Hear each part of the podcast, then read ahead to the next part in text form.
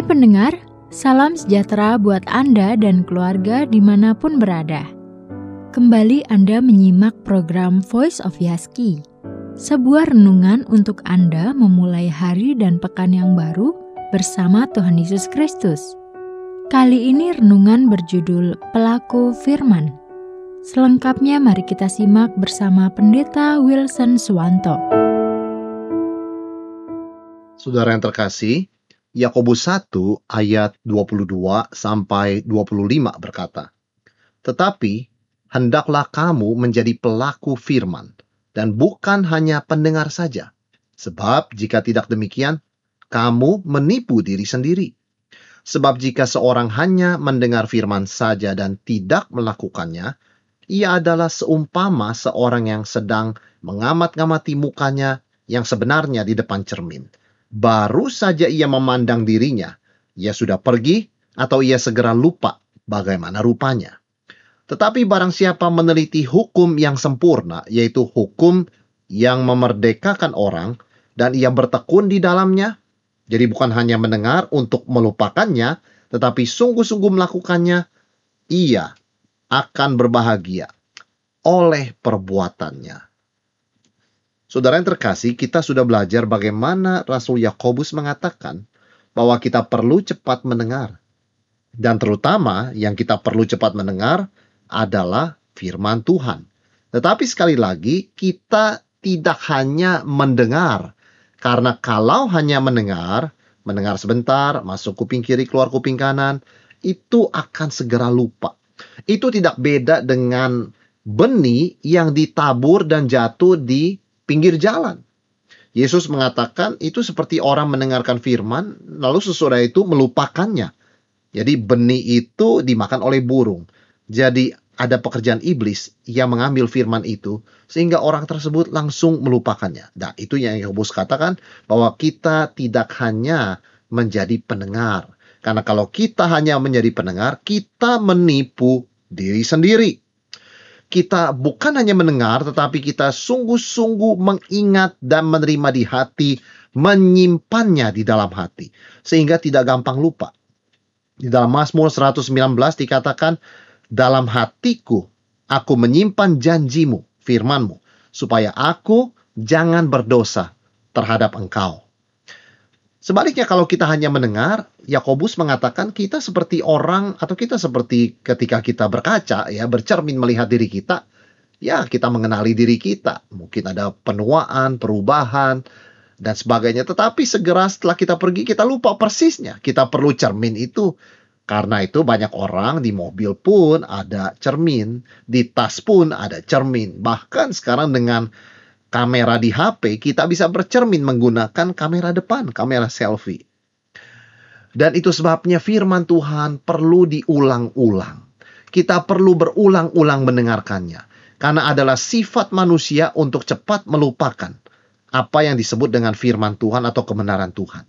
Kalaupun ingat hari ini, belum tentu ingat minggu depan. Itu sebabnya kita perlu disiplin membaca firman Tuhan setiap hari kita perlu mendengar firman Tuhan, bahkan firman Tuhan yang sama sering kali, supaya kita tidak lupa. Sebagai contoh, di dalam firman Tuhan, di dalam Alkitab kita, ada yang disebut dengan kitab ulangan. Kitab ulangan itu berarti ya pengulangan. Artinya kata-kata yang sudah pernah Tuhan ucapkan dan kembali diulangi tentunya dengan beberapa aplikasi, nuansa, situasi yang berbeda. Tetapi intinya sama. Mengapa Tuhan sampai memberikan kitab ulangan? Karena kita mudah lupa. Dan itu sebabnya di dalam ulangan 6 ayat 4 sampai 9 dikatakan dengarlah hai orang Israel Tuhan itu Allah kita. Tuhan itu Esa. Kasihilah Tuhan Allahmu dengan segenap hatimu dan dengan segenap jiwamu dan dengan segenap kekuatanmu. Apa yang kuperintahkan kepadamu pada hari ini haruslah engkau perhatikan. Haruslah engkau mengajarkannya berulang-ulang kepada anak-anakmu dan membicarakannya apabila engkau duduk di rumahmu, apabila engkau dalam perjalanan, apabila engkau berbaring, dan apabila engkau bangun. Haruslah juga engkau mengikatkannya sebagai tanda pada tanganmu dan haruslah itu menjadi lambang di dahimu. Dan haruslah engkau menuliskannya pada tiang pintu rumahmu dan pada pintu gerbangmu. Dalam ayat-ayat ini Tuhan mengingatkan, bukan hanya mendengar, tetapi mengingat, diingatkan, mengulang-ulang, terus-menerus. Sehingga ke mana pun, di mana pun, kita diingatkan. Karena begitu pentingnya firman Tuhan dan begitu mudahnya kita melupakannya. Kita perlu membangun sebuah disiplin rohani. Dan kita ingat ketika Yesus dicobai oleh iblis. Bagaimana dia melawan pencobaan itu? Dengan mengutip firman Tuhan khususnya dari kitab ulangan. Yesus mengutip dari kitab ulangan. Ada tertulis.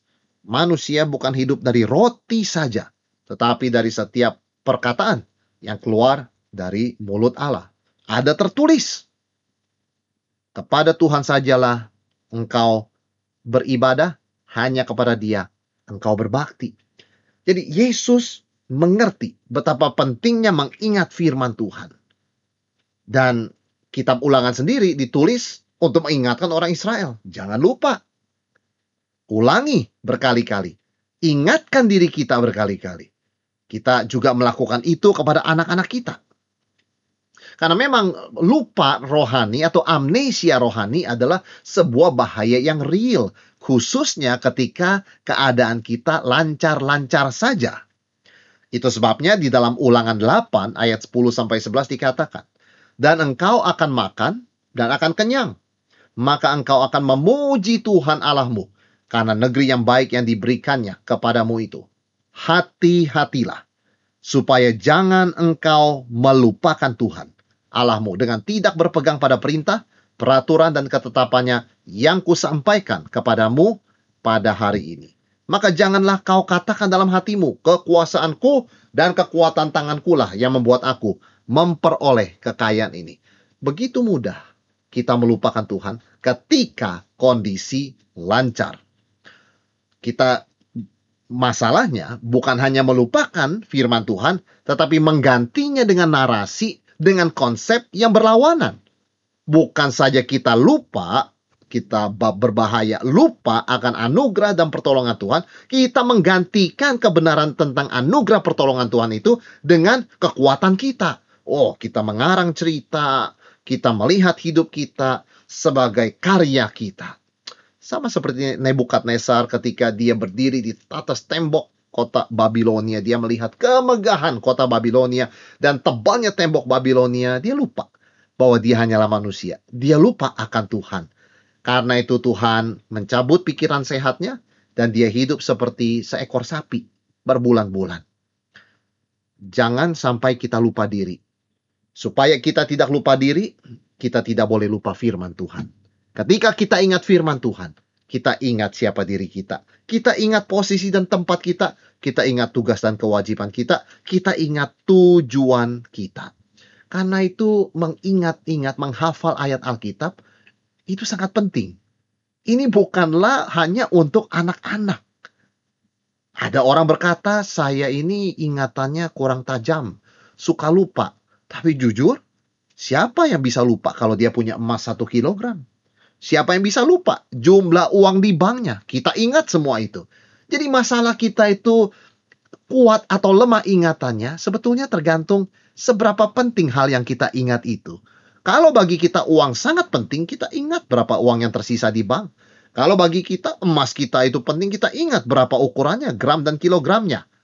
Dan kalau firman Tuhan penting bagi kita, kita pun akan ingat ayat dan kitabnya dan bunyinya firman Tuhan adalah sebuah makanan rohani.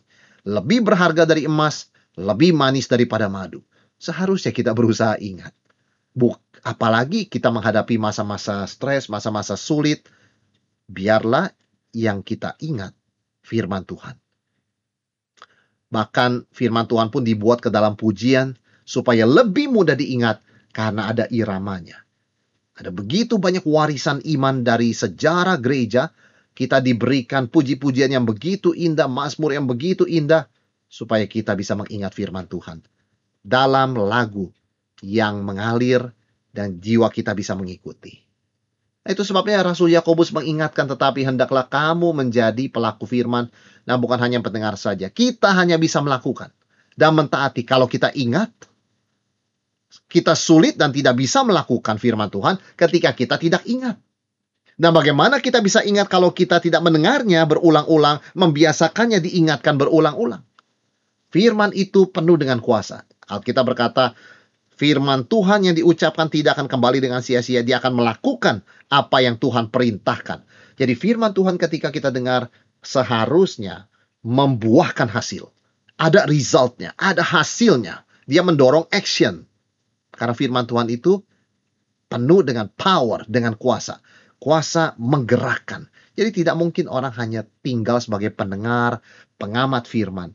Dia pasti akan menjadi pelaku firman. Kalau dia sungguh mendengar dengan benar, cepat mendengar, mendengar dengan setia, menyimpannya dengan baik-baik.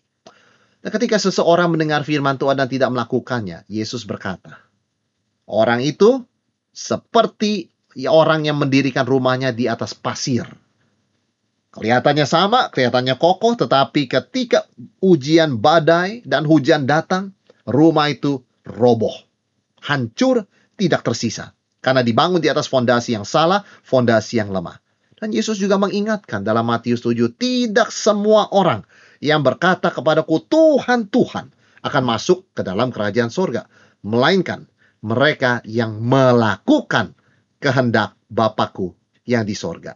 Dan Yesus mengingatkan bahwa pada akhir zaman akan ada banyak orang yang mengaku-ngaku menggunakan nama Yesus, mengaku-ngaku melayani Yesus, mengusir setan atas nama Yesus, kemudian menyembuhkan orang sakit dalam nama Yesus, dan juga bernubuat demi nama Yesus. Tetapi Yesus mengejutkan mereka dengan berkata, Aku tidak mengenal kamu. Enyahlah kalian semua pembuat kejahatan. Bagaimana kita tahu kita mendengar firman Tuhan dengan benar? Ketika kita sungguh bukan hanya mendengar tapi menyimpannya dalam hati. Dan firman yang berkuasa itu melahirkan action, perbuatan. Tindakan kita berubah. Dan ketika kita melakukan firman Tuhan, kita lebih tidak mungkin lagi lupa. Karena kita bukan hanya mengingatnya, kita sudah melakukannya. Maka kita ingat, firman itu sudah dilaksanakan. Dan sekali lagi, Yesus mengingatkan kalau kita mendengarkan firman Tuhan dan melakukannya, maka pendengaran kita tidak sia-sia. Kita seperti orang yang membangun rumahnya di atas batu karang. Sehingga ketika badai dan hujan datang, rumah itu tetap kokoh berdiri. Dan Yesus menyebut orang demikian adalah orang yang bijaksana. Bijaksana karena dia tidak perlu dua kali kerja. Dia mendengar, dia memaksimalkan pendengarannya, dia mengingat, dia menyimpan, dan dia melakukannya. Kita taat kepada Tuhan dalam segala hal. Baik hal yang kita anggap besar maupun yang kita anggap kecil. Baik firman Tuhan kita rasa kita sudah sering dengar maupun firman Tuhan yang baru pertama kali kita dengar. Kita belajar taat.